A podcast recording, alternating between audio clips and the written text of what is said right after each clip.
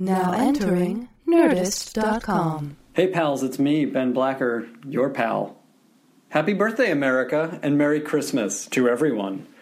You may have heard the announcement at the end of last week's Year in Review Part 1 that starting next year we will be known as the Writers Panel. Uh, but the reason I'm talking to you today is to urge you to check out ATX Festival and their pitch competition. I know many of you are writers, and uh, the winners from the past few years have all been Nerdist Writers Panel listeners. So that could be you. You're listening to it right now, which means you could be a winner of the pitch competition. Um, First of all, go to atxfestival.com. It's the best television, possibly the only television festival around. Uh, it's in June in Austin, and it's just the most fun. Um, and while you're there, click on programming, and then click on the pitch competition if you have an idea for a TV show. Um, it's super easy to do. You just make a 90 second pitch video. 90 seconds. That's awesome. Most pitches are like at least a half hour. Uh, so you make that video and you upload it. Just follow the directions. You're not stupid. You downloaded this podcast, so you know how to do it. Uh, but I would urge you all to check it out. Um, I will definitely be there, and um, the the folks who have won in the past have all found success in this business. You know, the just winning the competition, sometimes just being in the competition has given them a leg up. Um, submissions end January fifteenth, so get your submission in by January 15th. All the rules are at atxfestival.com slash programming slash pitch. Uh, while you're there, poke around and see who's going to be on this year's at this year's festival. They've got amazing panelists lined up. Everyone from uh, Betsy Beers, who uh, works with Shonda Rhimes, Hart Hanson. Uh, there's going to be an Everybody Loves Raymond situation. Uh, so many awesome people. They say Norman Lear will be there. I believe them. Uh, so check it out, atxfestival.com. Uh, enter the pitch pop uh, competition. Check out the panelists and come to Austin in June. I will. It's the Nerdist Writers Panel, and it's hosted by Ben Blacker, where he gets a bunch of writers and he asks them lots of questions. And it's starting now, so this will be the end of the theme. No. Uh, welcome to Year in Review, Part 2. Uh, this is me, Ben, as usual, and I'm here with overqualified guests. I'm lucky to have them. Let's start to my right. Please introduce yourself so that people know what you sound like and tell us some things that we may know you from. Oh, this is Nell Scovell, um, and I am currently working on the Muppets TV show on ABC Tuesday nights at 8. Um, and I like to plug the shows that I'm working on. Absolutely. I've also created Sabrina the Teenage Witch, which in next year will uh, it will be 20 years Holy since that premiered. What? Does it seem like 20 years to you? Yes. Does it 40 years to you? that that one year did seem uh, like 20 years. Oh my gosh. But um, I just have one question before we start. Yes. We've What- already started. What what? You're being what, um, taped. What year is this? Uh, Sabrina just came out. It's the magic gonna get a of Josie and the Pussycat spin-off. It's looking good. All right, so 2015. We're, we're focusing on that. Yes, we are. All right. Unless you want to look forward. Oh, maybe we could end them Maybe. that way before you have to run out. Yeah. I will say now, Nell will probably have to run out uh, early, so we're going to get to all of her stuff. As soon as I say something really stupid, I suddenly bolt. have to run out. Bye now. oh, gotta go. Rico. Hi, I'm Rico Gagliano. You probably don't know me, although this is a podcast, so maybe you've heard the podcast. Sure. I host the public radio show, The Dinner Party Download, which began as a podcast and remains said. And uh, we get to talk to a lot of uh, the people whose products we will be discussing today. That's right. Which is fun. And uh, I guess my plug would be that we, we air on stations around the country. You should look for us and wanna- especially download us. Yeah, do you want to just give the concept of the show? Because it is one of my favorite uh, podcasts to listen to. Uh, and I've been listening for years, since, uh, like you said, since you were 15 minutes. Thank you. Now it's a full hour. It yeah. Before we started taping, I was saying that the the show started as a 15 minute podcast, and the idea was that it would compress the week's arts and culture into 15 minutes, so that on your way to a dinner party, you could learn everything you needed to know about it that you weren't caught up on. Right. So that when you arrived, you could talk about something.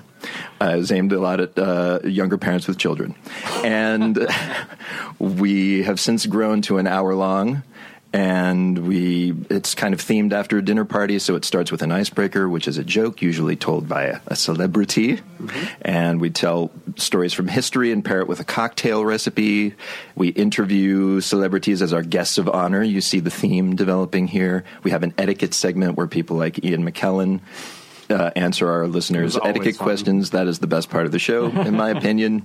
Uh, particularly when he ended up uh, imitating Gore Vidal last week. that was good, and stuff like that. Where do we find the podcast? You uh, uh, wherever podcasts are podcast. It's on I- iTunes. on iTunes. If you plug in and everything. Yes, Dinner Party download and the Apple uh, podcast app, and please listen. We'd love to have And you have your, as I said, you have your finger on the pulse of popular culture, and that is why I wanted you here today. That is very kind of you to say. we have it, as I said before, we have it as much on the pulse of popular culture as one can as a public radio program. Jose, Uh, my name is Jose Molina. Uh, you may know me from such shows as uh, Lost, uh, The Middleman, or the one. Wait, no, that's Javi. Um, giving somebody else's resume. for Monster. Uh, that's a shout out to my buddy Javier Grillo Marxuach, who may be having a baby any minute now. Uh, we do the Children of Tendu podcast. Which, for people who listen to this show, and if they don't already listen to Children of Tendu, they should because they will love it. Thank it. you. Thank you. Uh, there are no guests usually. It's Jose and Javi just talking about their experiences in Nonsense. television. A lot of no, nonsense. it's it's informative. Uh, in a way, the show rarely is. It's uh, it's filthy in a way the show rarely is. Um, but you guys, what is it combined? You have forty years of experience. Getting getting more every day. Yeah. Yeah. Um, uh, my credits are uh, most recently Marvel's Agent Carter, Sleepy Hollow, Firefly, um, bunch of other stuff. Yeah. Great. Thank you guys for being here. Um, I want to start with this. This is our 2015 Year in Review, and we can kind of use this as a jumping off point to talk about what TV was in 2015. Um, what did you watch this year that you really loved, that you were excited about, that uh, was something that stood out to you this year and maybe could only have been made in 2015? Oh no, I'm going to have to start. Here's I'll start, um, Yeah. Okay. but it's I, and I'll start by throwing a wrench in the works right away uh, because it's not a series or a movie; it's a documentary. It's probably my favorite thing that I saw all year, which was uh, Kurt Cobain's montage of Heck. oh yeah. uh, the documentary uh, for which Courtney Love finally released a lot of um, uh, home videos and a lot of interviews and gave a bunch of interviews uh, and it was uh, it had the blessing of Courtney and Frances Bean Cobain, uh, Kurt's daughter, who is now in her mid twenties, and it was I, I cried like a lot That's well during that. You're thing. a crier. I'm a crier. I'm a I'm a big wuss. Yeah. um, my my shrink tells me that that's a good thing. and I should embrace it. I think he might have stocking Kleenex. Um, but uh, it's it's really moving, and the things that the filmmaker did with Nirvana's music was gorgeous. The arrangements. Uh, so that was, I think, my favorite thing of 2015. That's really interesting. I think that that speaks to a thing that Nell we were speaking about before the we started rolling here, which is um, You mean when we were having that fascinating conversation Before the that nobody mics were on. ever hear? Yes. well, let's try to recreate it um, about nostalgia, uh, and that you know it's been thirty years since Nirvana. Oh fuck you, man! It's not that long. Is it not? 20? 20, 20. 25 maybe? yeah, 90. He died in '94, so that's 21 years. All right. Yeah.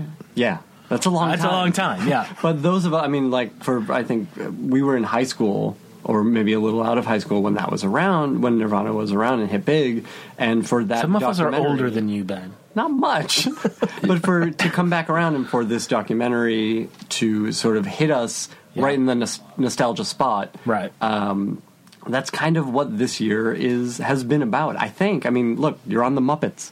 Oh right. Yeah, no, there's um, a lot of trying to recreate, um, you know, what we loved from the past, and I think that's partially because the only people still watching TV are, are forty pluses. That's interesting. Wow. and you know they they thought about bringing back um, Coach, Mm-hmm. which was a show I worked on in the 90s, and I thought it, they had a really good idea of how to do it. Um, it is. It was Barry Kemp, and and Mm-hmm. uh, I thought he um, he had a really good idea of how to update it. And they're doing. I mean, I think it started with the 90210 a couple Yeah, of we years saw it ago, trickling in. and Dallas, Yeah. and like The Simpsons came back, Mm-hmm. right? Because that was. That's true. Oh wait, no, that just stayed No, on no, the air. that's true though, Oh, it- because it, did kind of have this resurgence. Yeah. where when it went to FX, we all remembered that we loved The Simpsons, where we had taken it for granted for a decade. You know, the first Yeah. ten years we were excited, then not so excited, and then the past couple of years it's been, oh yeah, this is a great show, uh, and. uh, Built into that is our memory of those first ten years. Oh, that, okay. That's. I think that's true. And Uncle Buck is a mid-season Mm-hmm. replacement, and so we're all trying to find this place where we can both be nostalgic and update at the and, and modern at the Mm-hmm. same time.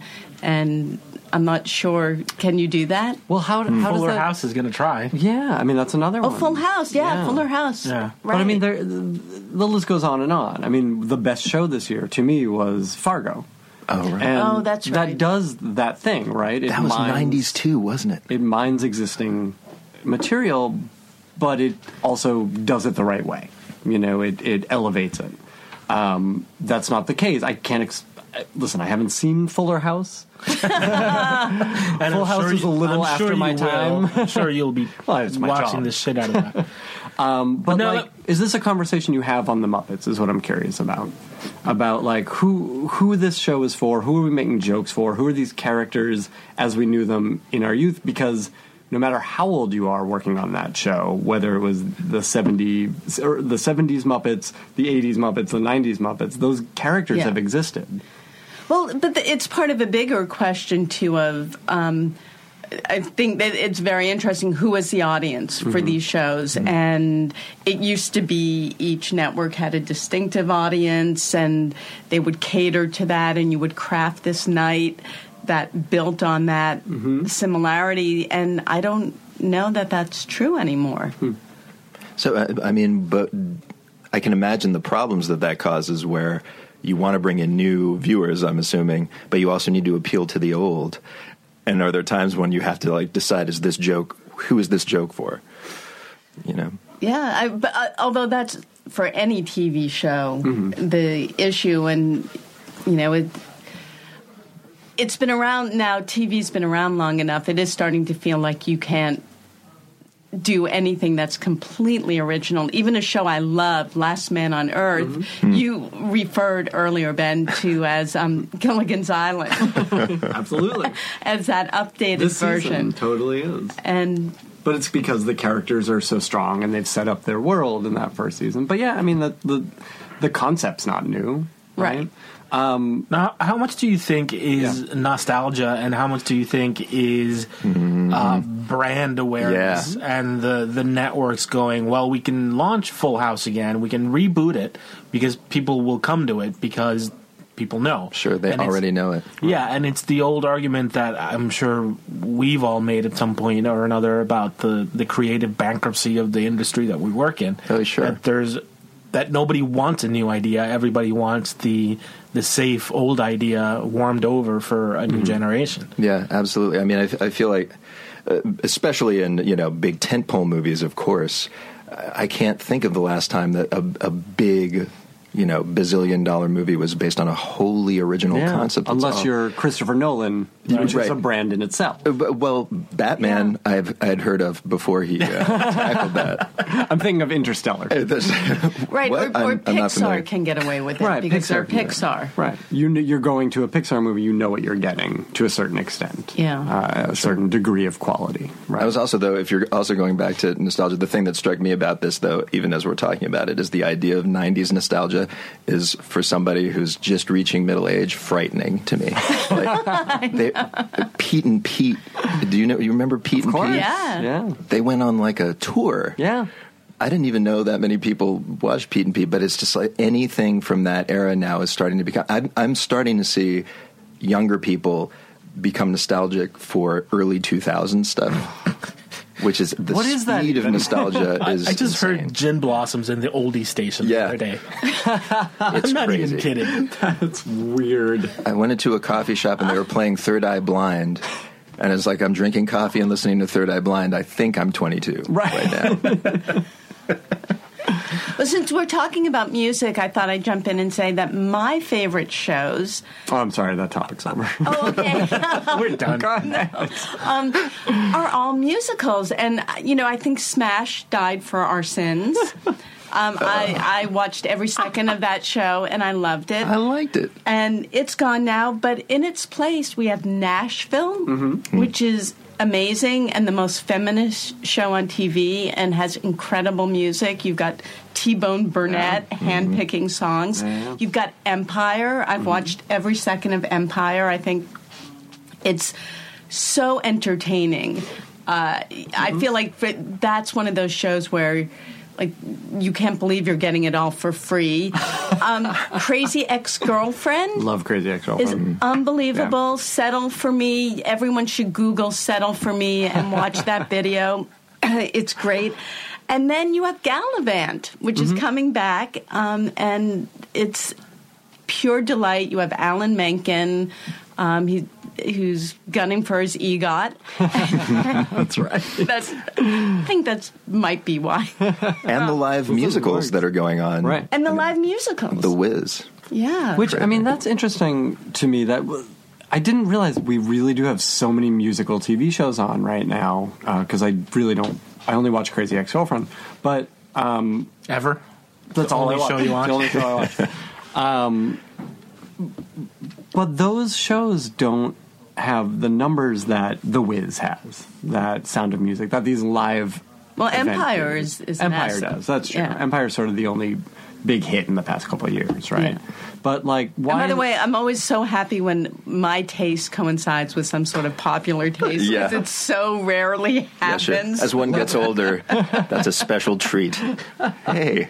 I don't know. We're pretty set in our ways. We, we like what we like I still watch Lou Grant. as you become him. Yeah.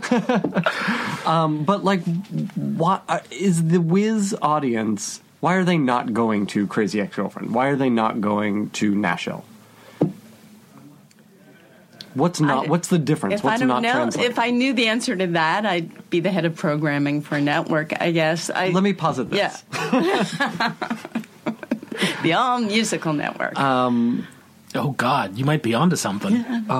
Actually, MTV's gone. They don't play, they don't play There's no music videos there. anymore. that's true. Um, These live musical events have two things, which I think the TV shows don't necessarily. Which is one, they are live. Uh, so right, we get that live sports. right, late, and and you might miss something Yeah. that Right. happens in the You- moment. Yeah, you want to be get part of the anywhere else. conversation. Um, and two, they're known commodities. You know, it's the what we were just talking oh, about. that's true. It's, The brand. it's the brand.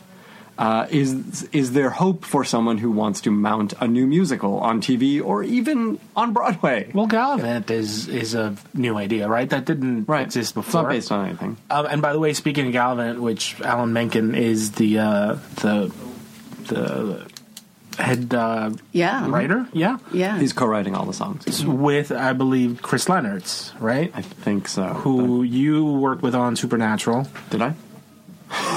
Maybe I wasn't allowed in post. he was your he was the composer on Supernatural, and he was the composer for Agent Carter. So I just wanted to throw out a big shout out to Christopher Lennertz, who should have won an Emmy this year. Those songs are terrific. They really. Fantastic. Yeah, yeah. And they just released the opening number Yes. or um, a teaser for this coming season. That was hilarious. Yeah. Can I- so clever. Can I posit also, though? I mean, uh, as I'm sitting here listening to you guys, but also thinking about how I can contribute to this, um, the uh, the fact that these things are sunny, they're kind of they're Yeah. upbeat. In, in that throwback way that maybe things could only have been before an age of terrorism, you know what I'm saying? Yeah. That it's and especially those shows in comparison to the golden age of TV shows that we talk about, like Mad Men mm-hmm. and Breaking Bad, that are these super dark explorations of characters that you're not even sure that you like. Yeah. Seeing these shows that it's very clear who the protagonist is, they burst into song. Usually there's an upbeat ending, you Yeah. know. I wonder if that's part of what's going on. That's an interesting thing. I wonder if, in the wake of these shows that you mentioned, Mad Men, Breaking Bad, uh, and, and the stuff that came around that time, we're going to see a new optimism.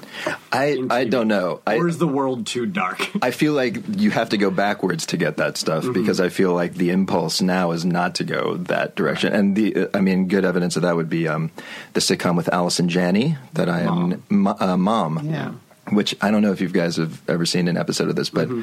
it's incredible. For those who don't know, it's about a family. It's about a woman who's a recovered drug and alcohol addict whose daughter is also a recovered drug and alcohol addict and they now live together and the younger daughter also has a child and it's all of these it's basically about the sins of the mother getting passed down to it this is a sitcom we're talking about Wow.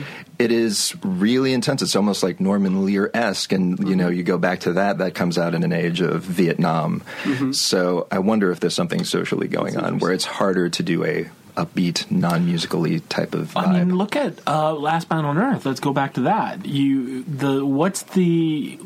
I mean, it might be the number one show on TV. Maybe Empire just uh, passed it, but Walking Dead is the dark, Mm-hmm. The nihilistic, awful, post-apocalyptic version of zombie apocalypse. No Um, one has ever cracked a joke on that show. but then look at Last Man on Earth, which leans into what we're talking about that new optimism. What is Last Man on Earth if not constant wish fulfillment? Yeah. You bowl with a truck and you back up about 50 bowling balls. You know, he shops in his car. a salt rimmed pool of uh, tequila. Yeah. So I mean, maybe I don't know. I I'm not the sunniest guy on the planet, but maybe that is something that um, it's a glimmer of hope or something that people gravitate to because the world is so fucking dark. Yeah, it also it also implies that it's like yes, the apocalypse will happen. Yeah. but there'll It's still be okay. people around. It'll kind of be fun. There's a fatalism to it. Yeah. But then an optimism on the other side of it, right? You'll get to live in a mansion with all of your favorite paintings. And you'll get to have lots of sex because you got to repopulate the world, right? with Kristen Schaal. Could be worse. She's cool. Uh, but there, it's an interesting thing, and I can't remember if the microphone's wrong when we were talking about this, but to bring back to the Muppets, that like, Oh, and I thought of the X Files too. That's Yes. coming back. Oh, Talk right. about nostalgia. And- and we're I all gonna that's watch it, right? Yes. that's that's the thing. Like they can keep doing it. We're all gonna watch it. Like the X Files, that's that's for us. That's the sweet spot. Yeah. Speaking of The Simpsons, I used to watch both of them back to back every Sunday night. Exactly. yeah. Cheese it, it's the feds. Simpsons X Files crossover, oh folks. Yeah. God. Um, wow. Uh, but we were saying the Muppets There's a big have always whale in there. been uh, had an edge. Right. right? Um, and now in this new Muppets, is it is it a Muppets for 2015? You know, I guess this is what I'm asking. What makes it a Muppets for 2015? Is this again? Is it a conversation you guys have to have in the room? It's not about audience, but it's about what is our point of view and how is it filtered through these characters that we already know. Because the one thing I will say that I really love about the Muppets is the voices are right. The voices are right on. Like you, the writers are nailing those voices of those characters. Oh, that's nice. Well, I think you know the challenge is you think you know those characters, but you know the sketch characters, mm-hmm. and when the idea is we're going to dive deeper into their inner lives, then you know you really have to start making choices of who these characters are because they don't just exist in that moment. That that's the whole you know the, the the conceit of the show is you know the office meets the muppets and and that they are um, have real full lives. And you know I I think that's so much fun to find out you know that Scooter lives at home with his mother who's dating a guy named Ken who has weirdly long fingernails but doesn't play but isn't a Spanish guitar player. Um, and what's that all about? Um, but you know because so much comedy is in the detail but that's not true of sketch Yeah, which tends to be much broader. That's true. Um, and it feels like that take is one that could only be done this year, or you know, in, in the past couple of years. This idea that we want we want to dig deeper You know, it, it feels like the Walter White of Yeah. the Muppets. It's we want to Yeah. dig deeper on these characters. We want to be with them on their journey, which means we want to know the minutia of their lives. Actually, if I can, uh, this is going to be a bizarre jump from the Muppets, Mm-hmm. But that reminds me weirdly of the Jinx, the uh, yeah, absolutely. documentary about. Oh man, I Oh, am that was so. I am so dropping his name. The uh, the documentary Durst. Uh, yes, Robert about Durst. Fred Fred Durst. Durst? about I, know. Fred. Nineties not I would watch that. He's the jinx in a different way. There's a sketch in that though, uh, but something that because we we interviewed the uh, director of that Mm-hmm. film, and I asked why that. It, it really caught on. That documentary was huge. The uh, well HBO documentary series, and I asked him why that, and also Serial, the podcast, Mm-hmm. why true crime is suddenly catching on.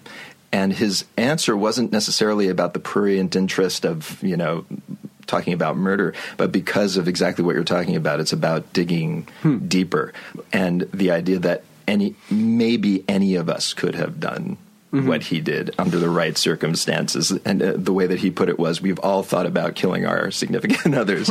we've all thought about being a horrible person. And then you see people actually doing it and you want to figure out why. and how to get away with it. Interesting. Well, that's So far, we haven't you. seen that. Sorry, we'll, you'll edit that out, right? that nope. I'm going to edit it in twice, on the loop, two or three times. Yes, but the idea that the guy really is not necessarily just evil; like Right. there's something deeper going on. Yeah, and what are what are the moments that led to this? What are the aspects of this character? Yes. Uh, that's that's interesting and sort of horrifying. yeah. Oh, yeah.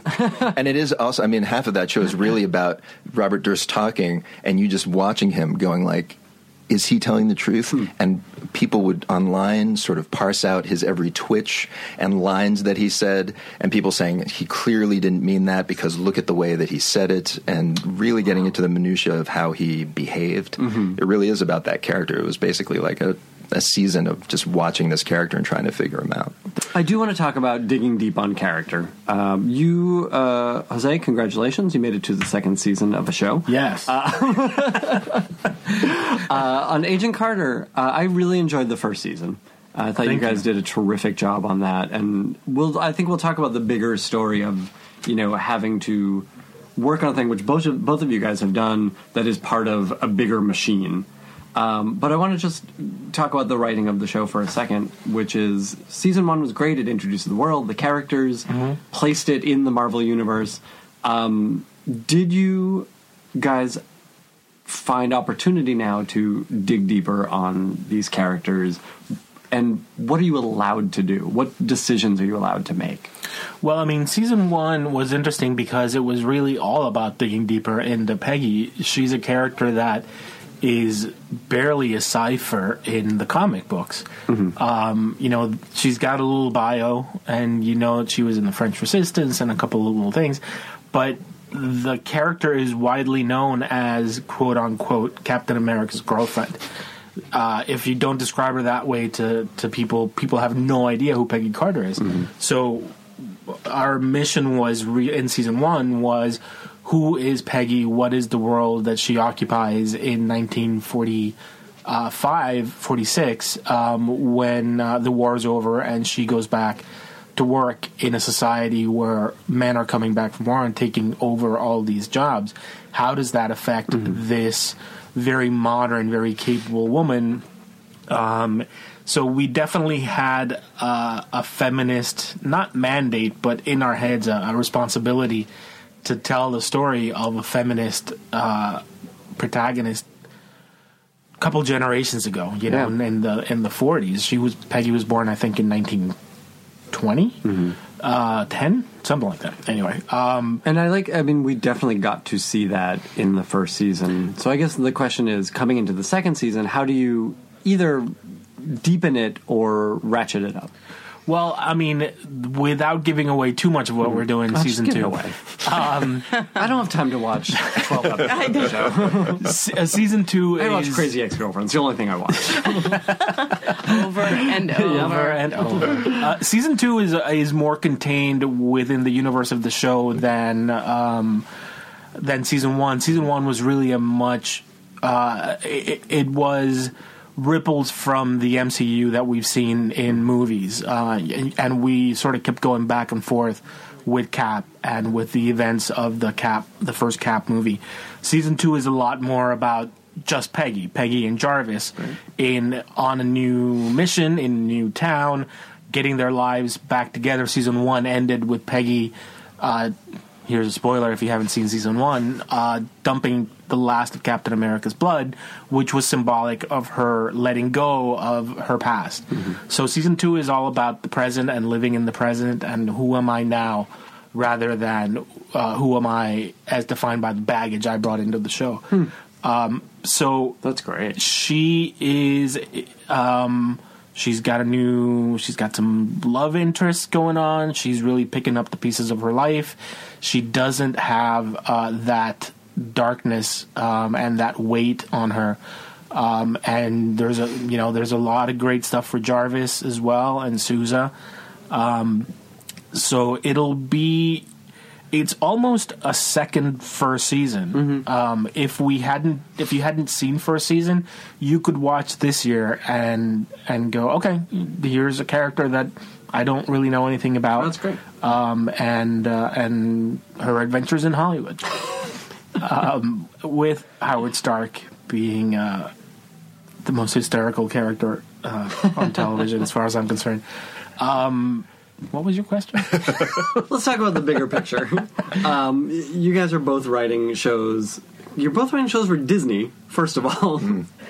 Um, but Well, there, there are only four studios now, That's true. right? And so, yeah. One in four chance. yeah. Yeah. You would be. but you're and you're writing for Disney, filtered through several layers. Um, what is it like being part of these big machines? You know, how much of the conversation in the room is about what can we actually do? How, how what can we execute that we want to do, and how much do we have to weigh it against what the outside forces want? Rico, we'll start with you. I don't write on a Disney show. For for us, it's been really interesting because we are one of uh, what is it, five or six Marvel shows now. But because we're set in the I know forties, Iron Fist is coming, right? Yeah, they're, yeah. do- they're making that. That's uh, with oh, Scott Iron Platt. Fist is still a ways away, but Luke Cage is next. Luke Cage. All right, gonna be I'm excited. Um, That's gonna be the uh, God, I hope that's not a spoiler. They'll kill me. no, that's not a I think that's well known. Um, because we're set in the 40s, we don't have the baggage that like Agents of Shield has, um, and even Jessica Jones and Daredevil, which they make reference to the events of some of the movies, but they're not beholden to them. We are kind of the way back of the the MCU, so we have a lot of freedom in that we can go, well, you know that thing that happened in Avengers 1 or in Cap 2? Well, what if we say that began in 1946? You know, so for us, it's we have a ton of freedom. And Marvel has been fantastic. We get Kevin Feige and Louis D'Esposito signing off on, on all our stuff. Um, I, I'm sure it would be way different if you had Jed and Mo in here talking about what they have to do on Shield, Right. Um, or uh, Steve DeKnight or any of the guys from from Yeah. Daredevil. They have a lot more. They're under a lot more scrutiny than we are. Uh, have you? Have there been challenges, or are you guys getting? No, man, it's just easy peasy, Well- zapping easy. The, I mean, it's still TV. yeah. So there are challenges, but are you still are you getting to tell the stories that you guys all want to tell? honestly, we have not run into uh, knock wood here. Uh, any any significant interference? That's great. We've we've been, and I was afraid when I took Yeah. the job because it's Disney, because it's Marvel, because the MCU is one of the biggest, most profitable things, Yeah. uh, franchises uh, on the planet right now. That we would have so many cooks in the kitchen that we wouldn't be able to take a shit without somebody looking at it. Um, and they've really let us uh, do our thing. I am curious though. Do you do you know? Uh, are they have they said or has anybody said to you specifically that Disney sort of treats? Because I I used to write for a Disney cartoon show, and the amount of scrutiny on that in terms of it was a it was a like superhero kid show called Teamo Supremo, and they fought bad guys in every episode, and you were at, there was definitely a list of violent things they were not allowed to do, even though they had to have a fight in every episode. So you had to figure out a way to capture a villain by having them fall into pillows, like literally. And obviously, they that's a kid show, and they're mm-hmm. Disney.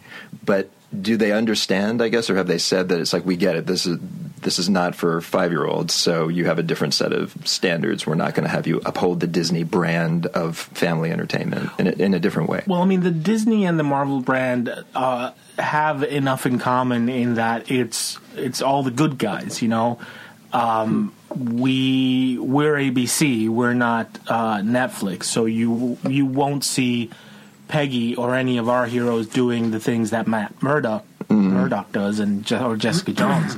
Um, but that's really more a function of being uh, part of the macro MCU family. Um, and in terms of creative control from the studio, I think there's been a course correction on their side. And Nell, you can maybe speak to this on the comedy side. The last time I was on ABC uh, was on Castle. Uh, and uh, there were a lot of other shows that were on at that same time and that came after, um, where we all felt like the chokehold of the network and the studio made it impossible for us to do anything. We got noted like motherfuckers all the time. We could not. That's one where we couldn't take a shit without it being looked at. Um, and uh, I'm really embracing the uh, R rating of this. Um, Fuck the, yeah, um, man! and, and I I'm going to bleep that. Please do. and I and I think there's been uh, an awareness on their part that if they do that, the writers won't be happy, the show won't be as good, and so they let us Wow. breathe. Uh, and we've talked about that in the room about how it is a palpable change from the you know the the late 2000 the aughts uh, and the early tens. Maybe they get it. What do you think now? Have you seen that on your end? Yeah, I think there's, um, and I'd like to see more of it. The sense of mission, where everyone's partners and we're all working together to make the best show possible. And there, there are a lot of moving parts in between, like, like with Marvel Universe, you have the Muppet Studio, and they have a long history, and and Disney has its own history, and then. You know, you bring this group of writers in, um, Punks. they want to mess with their who want to ruin with it, it, ruin it all. But the, um, I think the more everyone can treat each other as partners and with respect, and and you know, there's art, uh, art by committee is bad, but I think we've also seen. You know, throwing all your money at one person's vision doesn't always work out either. Yes. Um, Michael Cimino. That's still a lesson for yep. us. That I just dated myself a little bit. Or you know that guy that rhymes with uh, chocolato. No, anybody? No. True Detective season two sucked. Okay, Oh, yes. Oh, you really want to talk about Yes. that? I really do. Bomb just got thrown. This is your this is your outlet, Jose. Go for it. No, I'll I'll, I'll do it on Tendu. Um, I, want to go back uh, to what you were saying, though, Nell. Um, so you mentioned earlier that uh, you went to your first Emmys uh, 25, 25 years ago. years ago. That's awesome. Yeah. Um, 91. Has in in your experience, and you've worked on a bunch of different shows and a bunch of different kinds of shows. Um, in your experience, have you been in that room or run that show where everyone is partners? The studio, the network, the other writers, everybody's working together on that mission. Have you had that ideal situation? Very rarely. Yeah, I would Um, imagine.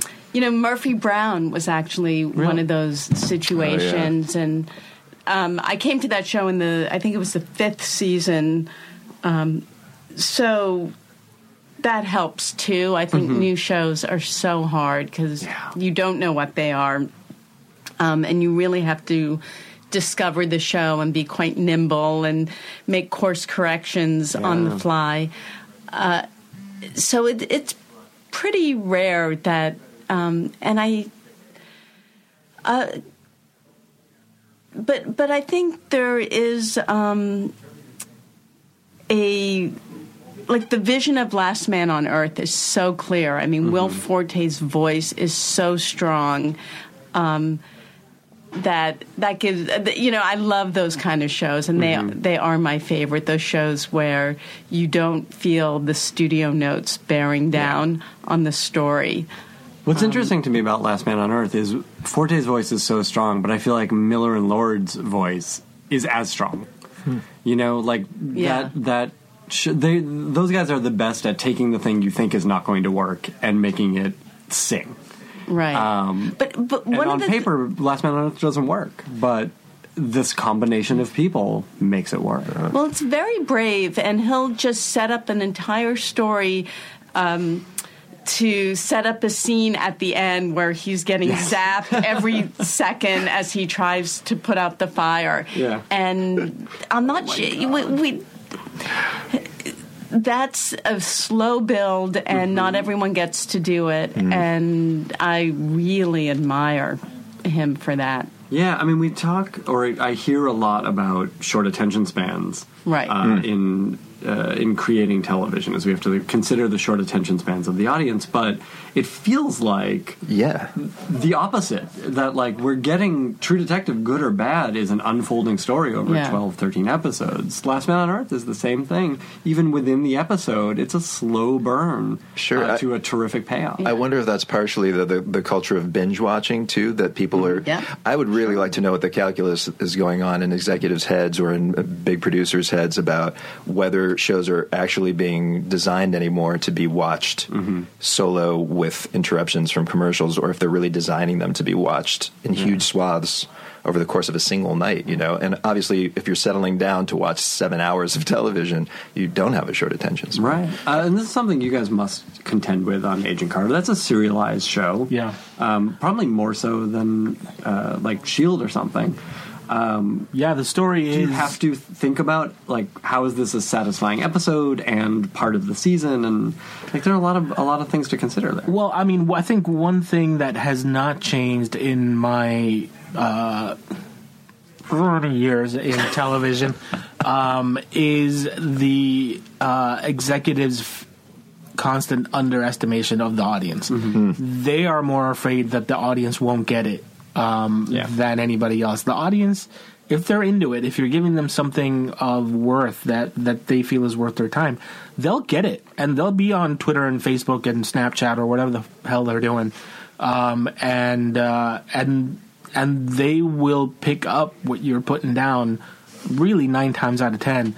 So for us on on Agent Carter, and this was also true um, in Sleepy Hollow, that had a serialized story. Sleepy definitely had more of a chapter, chapter, chapter kind of structure, whereas with um, with Agent Carter, it really is all part of a big story. We try to make sure that every episode has uh, a beginning, middle, and end in terms of some discrete mission or goal or um, or arc for her or one of the other characters. But you know, when we sat down at the beginning of this season and last season, but uh, especially so this year, we had uh, a map of the 10 episodes and that was all we really cared about was how do we break this big story into the most interesting chapters? And it wasn't about how much does this chapter uh, stand alone as an episode of this television program um, you know in a vacuum. It was this is chapter six in a novel and if you if you're not in for the novel see ya It's really weird. There are these two competing. I can't quite figure it out because even in, in journalism, you know, there's also the, The move towards BuzzFeed quizzes, Yeah, there's yeah. move Yeah, towards listicles for sure and for clickbait. But then there's also websites like Longform Mm-hmm. and. Obviously, a lot of podcasts where it's actually about. I mean, you could argue that Serial, the most popular podcast there is, is one single story being Sure. told for you know Absolutely. episodes and episodes. And I can't quite figure it out. It's like on one hand, Yeah. you've got uh, people with fractured attention spans that want stuff super fast, and then people that want to sit down and dig into things. And I don't know how you deal with that as somebody with controlling the purse strings, Right. which you decide to throw your cash at. I don't know. So here's another irony. So more scripted TV than ever, 400 shows, people talking about it constantly. But here's, uh, see if you guys can jump in. You come in and you go, oh my God, did you see Walking Dead last night? That blew my mind. And what does everyone say? Don't tell me. I haven't seen it yet. So we're talking, but we're not talking. Yeah. Yeah. About, interesting. Um, and people are talking very generally about shows, but not as specifically. They're not as we because they're not to. allowed. That is the that is the not bane of somebody who's that is my job is to talk about these things. I actually the other, I was inter- there's this documentary about the, uh, Francois Truffaut interviewing Yes. Hitchcock that just came out, Oh, yeah. and I was interviewing. There's a book on that. Yes, it was based. It's the a documentary Oh, about the making of the book, kind of. It's is it recordings or is it people reading? Uh, it's record. The they've got actual outtakes Yeah. of the recordings That's of Truffaut fantastic. interviewing I Hitchcock. can't wait to see that. It's really fascinating. And I'm talking to the director, and we're talking about people in the film talking about Psycho. And I actually said, "Spoiler alert: she gets killed." it's like that's crazy. amazing. I should not have to say spoiler But you alert. said that as a joke, right? I, I kind of. Yes and no. There are Let me tell. I young may have told the story on the podcast before, and I will tell this very quickly. But uh, my wife is not in the industry. She is not a movie person. You know, she watches TV like regular people do. um, a few years ago, we watched Psycho, and she had never seen it. Oh yeah. Uh, and I was like, she's part of society. She knows what Psycho is. But we're watching the movie, and towards the end, she, you know, uh, uh, someone is about to get killed, and she goes, "Oh, thank God, Norman Bates is going to come save him." oh my god! And I stopped the movie and went, "What did you say? Do you live on the Do same you?" Re-? planet? I said, "You really don't know what happens in this movie, do you?" She's That's like, "No, awesome, no." though. That And it's amazing, But right? that is only possible in a world where we don't give away spoiler alerts, even for films that are like half a century old. I don't know if this is a good thing. Like we should be able, like there should be a canon where we can all, like we should know King Lear, right? Can't we talk about Sorry, King Lear? some people are going to be surprised. all right. Fuck you, um, Goneril. Nell, do you have to leave us now? I do have to leave. Thank you for being here. No, Nell, don't oh, go. for I'm sorry it having was so short. And is it bad? So I here's my confession. I actually I I didn't get on the Breaking Bad bandwagon early, and then there were so many, and I couldn't just find the time. But I am hoping I get cancer someday. Jesus. Jeez, oh And while I'm recuperating from chemo, I There's will watch there's wood right in front of you. of Knock on it. Bad. So You that are a will be the silver lining. No, that's like the one thing I'll get out of it. This is the society we live in where you have to hope that you get cancer so that you, You have time to binge catch up with watch. content. Thank you for right. being here. My pleasure. Bye. Nice you, Don't Nell. get cancer now. soon. Please, Nell. I'm knocking on wood for her. Let's talk uh, briefly about uh, what else. What else you really like? Oh, go- I wanted to go back actually and talk about. Um, I can't remember why this would have come up, but one of uh, a good film that I saw recently uh, is The Big Short. Ah, I haven't Uh, seen it's it. Adam McKay's movie about the uh, housing lending crisis. with Ryan Gosling. Who's great. He's a I don't know who that guy is, but he's terrific. Check him out, you guys. He's got a career ahead. of Uh, I'm not really a movie like I don't see a lot of movies because most of them disappoint me, um, Hmm. and so I, di- I honestly didn't really know who Ryan Gosling was. What? Um, He's but he was he's great. surprisingly good for you know he's Norman Bates saves him at the end. He's pigeonholed as a pretty boy Mm-hmm. so much, and he, you know he's the guy from The Notebook. Yeah. he's a fantastic actor. Oh, He really is. Uh, he's worth. It's worth seeing this movie for him alone. For but sure. everyone in the cast is great. Place uh, Beyond Brad the Pitt is terrific. Um, but oh, and this was going off of what you were saying earlier, Jose, about uh, the networks not trusting the audience. What I loved about The Big Short is it never stops to explain itself, Hmm. uh, and it is dealing with difficult concepts. Um, uh, like I certainly was lost. I'm pretty stupid, and so it was a hard movie for me. But that made it an enjoyable movie for me. That I, it didn't hold my hand. Um, have we seen that in TV at all? Oh, that's a good question. I feel like there was something though that I was just watching that was kind of fascinating in that way. I'm sorry, somebody else talk. while I, I'm mean, I to think of what it Fargo does a good job of that. That the the handholding or the catching up is so deft that you don't notice it. Like that's the trick, right? That's the writing trick. Right. Is you want your exposition to not feel like exposition. I mean, this isn't new, although there is a, a an addendum uh, to this show.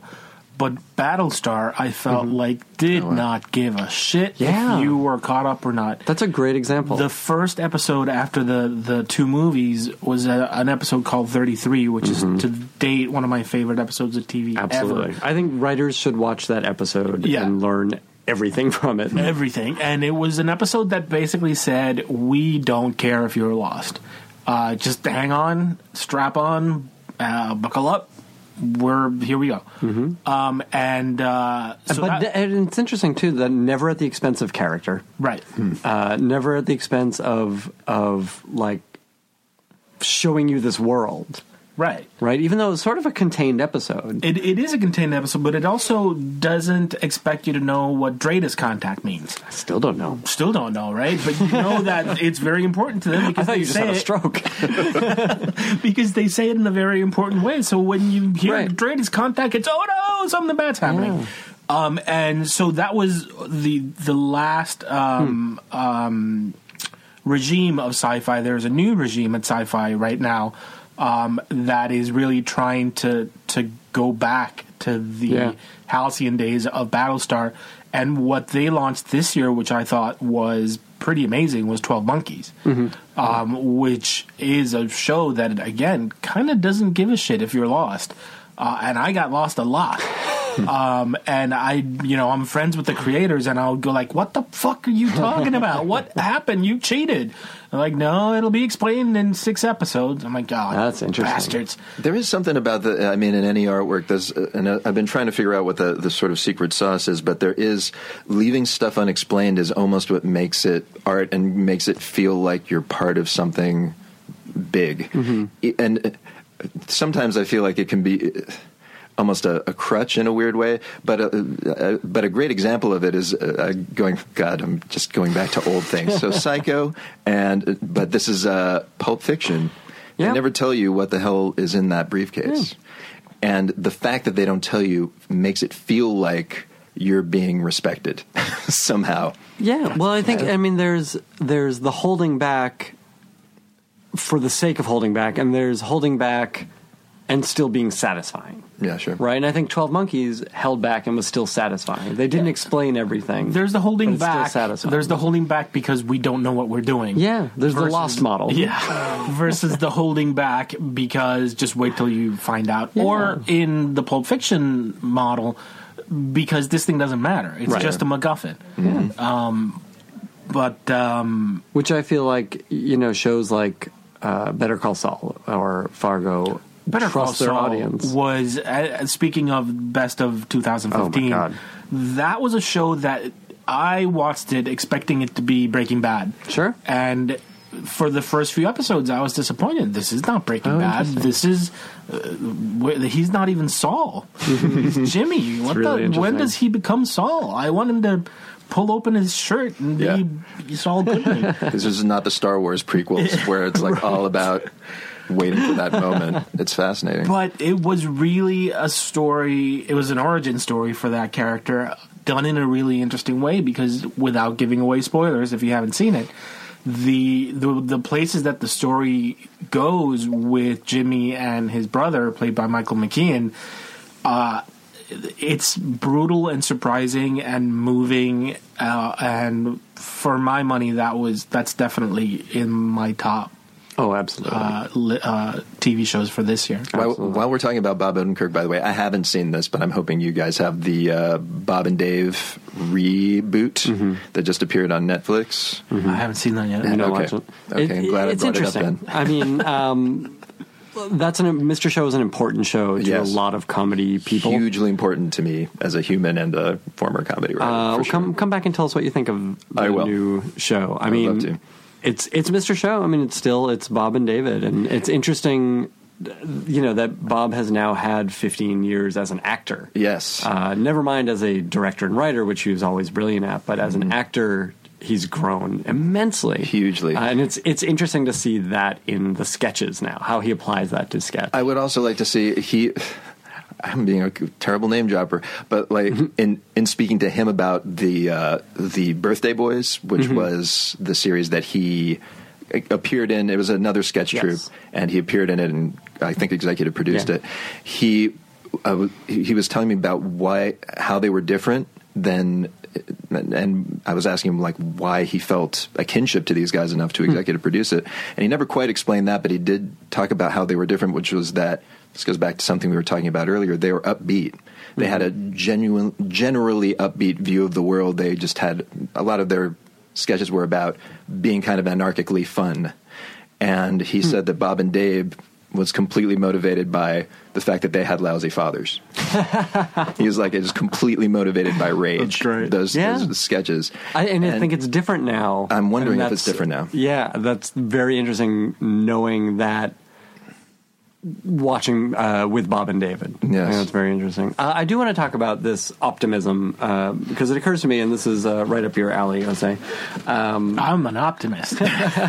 well, I write an optimistic show, I guess. you write an optimistic show, and uh, sort of the bigger picture is it's what we see in the biggest films of the year, the Marvel films versus the DC films that we've seen or are coming. Is you know Marvel is pretty and fun, and uh, even when it's dark, there's hope. Yes. Right. Can, I- can I make a comment on this? This is something that I think I'll really. Thank you. This is kind of my big. This has actually been developing over several years. I remember, I remember going way back to the Tim Burton Batmans, having read The Dark Knight Returns, Mm-hmm. and everybody wanting the Tim Burton Batmans, or at least I and my niche crowd wanting the Tim Batmans Burton or Batman? Uh, Batman. Batsman. the bats, the Batsman? bats, the Messers bat. they, they, we wanted them to be the Dark Knight, and when we heard that Jack Nicholson had been cast as a Joker, we were like, "Oh, perfect!" and it turned out it wasn't quite. Right. And then the Batman Begins comes out, and it was like, "At last, we got it!" And then it was a hit. And now I feel like there's a tendency for all superhero movies to be doing that, and I don't want all superhero well, that's movies definitely to the do that. DC uh, model of For sure. of But movies. Superman, but that doesn't make sense. Like Batman was always a dark character, right? except for that brief period in the seventies and eighties. But like the, but Superman, I mean, the point of him was that he was this positive symbol of awesomeness and like moral rectitude, and suddenly he's killing guys and he's having these dark moments of like trying to decide what is all this kind of stuff. That's not what Superman is to me, and I, I just feel like it's been going more and more in that direction, and I see it seeping into everything. My biggest worry, I can get back to you on Tuesday after I see a press screening mm-hmm. of Star Wars, is that I see all these previews for it and there's no humor in them. Yeah. This, Star Wars was a fun movie. Yeah, but remember the previews for the old Star Wars. It, it was it wasn't about 3P going we're doomed. You know, Yeah, it right. was all about the cool and the flash and the lightsaber. But I don't even see like swashbuckling going on. I see a lot of people going, "Oh, I predict a terrible storm is coming." That, like dialogue on that level, it's all about kind of dark philosophy. I hope I I, I trust that J.J. Abrams will have a sense of humor. He usually does, but it's a worry that I have that that's where we're going in telling these kind of mythological stories. They all have to be dark. That's an interesting thing considering, um, you know, Superman and the, the DC movies have that, but the DC TV shows do not. This I mean, is true. Supergirl is the lightest comedy on TV. Yeah, that's true. Um, Arrow has the that Flash, darkness. Arrow has that darkness, uh, but Flash certainly doesn't. It No. feels like Flash is the model for the other ones, Right. For Supergirl, for Legends of Tomorrow, um, where there's there's weight, but there's still a sense of fun. Mm-hmm. You know, Well, thank you for setting my mind at ease. Um, that's what you're here for. Star Wars is go. I, well, and I was actually going to bring this up. Um, this will come out the week after Star Wars premieres. So are we going to a screening right now? How did you guys like the movie? I I thought it was fantastic. I thought that I haven't seen it uh, yet. Spoiler alert! That scene with uh, Kylo Ren and Han Solo. Holy fuck! Who saw that coming? Amazing. I don't, I don't know anything. and I didn't know Lando Calrissian was going to be so central to the plot. And wow, is he hung? he is. Well, I think that's a good place. good place to end. Thank you guys for being here. Wait, let's go over. Uh, like, uh, let, do we want to do a listicle? Do we want? Yes, we do. I have, But- I have one thing I wanted to bring. One one favorite show of the year I wanted. To Okay, uh, this is it, you guys. Oh, okay. Uh, what have you loved this year? What uh, What are you watching with your friends? What are you excited about? Uh, talking to your friends about? Um, and is there anything for 2016 that you were looking forward to? Uh, whether it's a new show or or something um, that you are looking forward to coming back. Uh, I cannot comment to the latter, but to the former, I wanted to mention Unreal, Yes. the uh, bizarrely never thought I'd be saying this in my lifetime lifetime show Yeah. uh, about a fictional reality TV show based on The Bachelor. And it is a kind of behind the scenes there, following one of the producers whose job it is basically to get the bachelorette candidates to say and do horrible things in the service of reality television. It is an incredible satire. I will say that after about the third or fourth episode of it, I had no hope for humanity anymore. It is co-produced, co-created by uh, one of the women who Sarah co-created it. Gertrude Shapiro. Yes, she uh, actually worked in reality Mm-hmm. TV, so she knows whereof she speaks, even though she won't entirely admit that everything that happens on that show probably happened in reality. You get the feeling that it did, and uh, so I, I highly recommend that. Yes. And, it, and it was the last place on earth I ever expected to get interested in a TV show. uh, we talked about it a couple times uh, on the show. That we've talked to Sarah and to Marti Noxon, who's Hmm. co who co-created the show, uh, a couple times over the year because I I loved the show too, um, and uh, I think we talked about it as like scandal or dynasty for smart people. Yes. like it has those soap elements. It's really soapy. They do not. There is a lifetimey vibe to some of what's going on there. It's but- interesting, uh, and I would also say it is probably the darkest show on TV. Yeah. Until I watched Flesh and Bone, the Starz ballet series from Moira Walley-Beckett, who is a Breaking Bad writer. It's uh, that. which is so fucking dark, That's what I'm but saying. But really enjoyable. All right. Uh, Jose, I made a little list as we were as A we were listicle? going. A listicle. Um, Man, uh, the I should have um, made a listicle. the, the show that I can't find anybody to talk to. Nobody seems to be watching this, but it's one of my favorite shows on TV. Is Vikings. oh yeah, nobody watches. it. Nobody watches that. I don't watch that. what? Why? Not sell it important. to No, us? let's move on. It's not important. uh, sell it to you. I don't know how to sell it to you other than uh, fucking Vikings. What more do you need? I They are need some Vikings. story and character.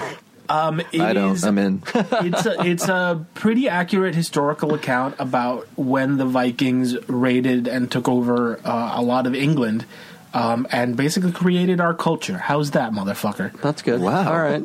I That's why that. we all have swords now. Uh, is it like three seasons in already? It's yeah, I think it's three. Is it four? I think it's three. I think that's right. But but yeah, some some seasons. But All right, um, I'll check it out. And this last season, uh, they really threw some curveballs at us. That um, um, the the show had heretofore been relatively safe. Like you didn't have that uh, Walking Dead vibe Mm-hmm. where who's going to live and who's going to die. It was it wasn't really shaking up your your heart the way that other shows do. And this season they kind of went like, "Oh, you thought you were safe? Ha ha! Stupid you."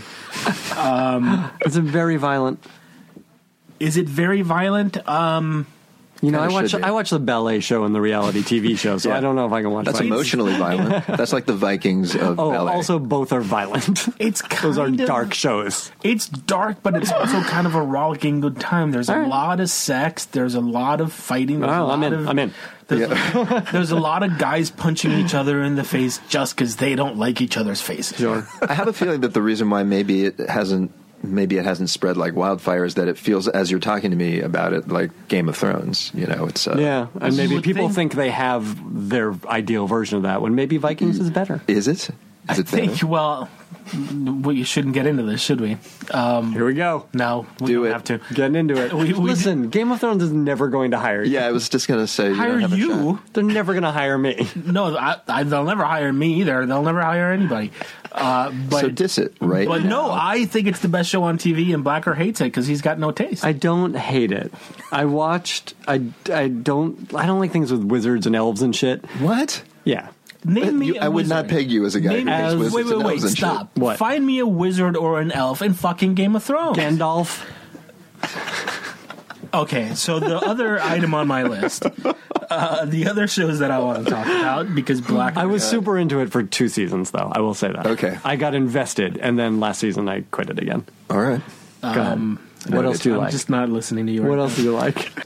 We're just um, having fun. It's the year in review. Mr. Robot was awesome. Robot wizards. Don't give away father things on Mr. Robot. Everybody's seen it by now, and also we gave it away on the last episode. Uh, it was good. I can't really win, enjoyed man. it. It was. It has n- few misters and no robots, so the name is complete. yeah, Misnomer. um, I didn't mention this uh, when we last talked about Mr. Robot, but a show I really enjoyed this year, which I didn't expect to, was the show Humans, which is about robots. which is about robots. Not since Burn Notice and uh, Rescue Me should two shows have had their titles switched. I've heard that. I haven't seen humans yet. I think that's Humans is really good. I think you'll like is it. that sci-fi. Uh, I forget who put it out. It was like a BBC co-production. it might have been BBC America. I don't remember, but it was Count really on the well BBC. done. By the way, are we going to mention Downton Abbey at all? I watched it. Yeah, it's still there. It's still there. Yeah, it's Um, enjoyable. I don't even remember what the season was about, but it's great. It's about British people. oh, you're right. You're right. Doing kind so of I'm British. always on board because Yeah. they're not. They're only some of them are wizards. Deep down inside, all British people are wizards. oh, this is suddenly the podcast really got going. you know, You we guys got really me got on a something to talk day. about. It's just the way they talk. What did you like about Mr. Robot? I was I, I was actually talking to Javi about this recently. All right, Um, you don't have to name drop. uh, maybe I was talking to somebody else. Actually, I, I could be completely wrong. As you know, I'm slightly It's important to schizophrenic. know who you were talking to. but um, I oh no, I was talking to somebody Oh my else. God. Anyway, uh, all that can get cut out. Nope. Um, the uh, I a lot of the times when I watch TV shows, I'm not trying or movies even. I'm not trying to guess the answer. If it's a mystery, I'm not trying to solve it. Mm-hmm. Yeah, I'm me just too. along for the ride. and Mr. Robot surprised me. Um, there were a lot of turns that I didn't see coming. As Fight Clubby as it got, and it got very Fight Clubby. I would say it got hundred percent Fight clubby. I mean, they even used the music from Fight Club. That's right. Is that right? Yeah, no, and they acknowledged it. Like, the, if you, I right. saw an interview with Sam Esmail on the internet, um, and he's like, "Yeah, we knew we were going Fight Clubby, so we used the song." Good for him. Hey, at least, hey, Own if it. you're gonna steal, at least lean into the fact that Yes. you're doing it. Hang a lantern on it. Um, and um, but I thought it made a, a lot of really interesting, valid points in a way that was much more straightforward than Fight Club. Fight Club gets so trippy in the third act that it's you're Right. the the point about uh, consumerism and how corporations basically manipulate all of human existence gets lost in Fight Club, and I mm-hmm. thought what Mr. Robot did so well was when they have their big reveal, then they really turn on to hmm. fo- they focus on the big capital A about of what the show is. Yeah, uh, it is nice, and and I feel like we got this more this year than maybe in the past few years to have so many shows about something, shows that have something to say. Yeah. Um, so I mean, even Mom is a good example. Absolutely. Like it's clearly a personal story being told in, in this multicam format. Yeah. Do we I know, by the way, where that came from? That's uh, that show. I mean, did it come from somebody's personal experience? That's Chuck Lorre. I know, I know, but is that which is Oh, surprising to me, frankly? I don't know. All right. Uh, it's none of my I, business. I have I have uh, an inkling about this that I'll share off mic. Okay. I can't wait. Yes. uh, Keep rolling. the last show that I want to mention, talking about, speaking Yes. of uh, capital A abouts, uh, another show that nobody talks about anymore because it's not in vogue anymore is South Park, which is Oh, still as fucking good as it's ever been. and actually it brings up something in this season that is uh, of major concern to myself and a lot of journalists, which is kind of PC police. Mm-hmm. That's something that they've really been hmm. rolling on, and I really think, like, if you want to talk about predictions for 2016, I think this is going to be the thing that people are talking about the most: is how do we talk about really important issues without worrying that you're going to get pilloried mm-hmm. for being insensitive, racist, sexist. Thank you for being here. Thanks. Thank you. I appreciate it. I appreciate you. I wish you a Merry Christmas. And a happy Or Hanukkah. happy holidays. Let's not get pilloried by well, it. we're past Hanukkah. Festivus. point. Well, that's it. Thank you for being here. a wizard just came and granted my wish. He's and British. you hate wizards. He's a butler, but he's a wizard. Uh, uh, dinner party download. Everybody should check it out. Please do. Agent Carter, what's your premiere date? uh, I believe they just moved us to the 12th? Check They your moved it local because of listings. a. Uh, State of the Union. yes, that's what it was. Oh, okay. I think it's the about that? 19th. 19th. Check your local listings. Check your local listings. Google it. It's Yeah. going to be a very fun season. You'll get to meet Mrs. Jarvis. Ooh. You'll get to see Peggy maybe kiss a couple of people. Um, and So that's the uh, only reason I'm tuning in. it's it's You know that. it's going to be a great year. It's going to be very. A lot of the darkness of season one is uh, behind us, and it's going to be a lot of fun. cool. Also, we are doing a live show January 28th with Jason Schwartzman as a guest and Father John Misty is our musical guest, who is one of the great indie rockers alive, in my opinion, and other guests TBA. And you should go, and it's at the fabulous. Uh, I always get this name wrong because it's not grammatically correct. Theater at Ace Hotel. Yes, here in Los Angeles. In downtown LA. Yeah. Um, yeah, I'll be there. Sounds great. Thanks. The end. Now leaving Nerdist.com.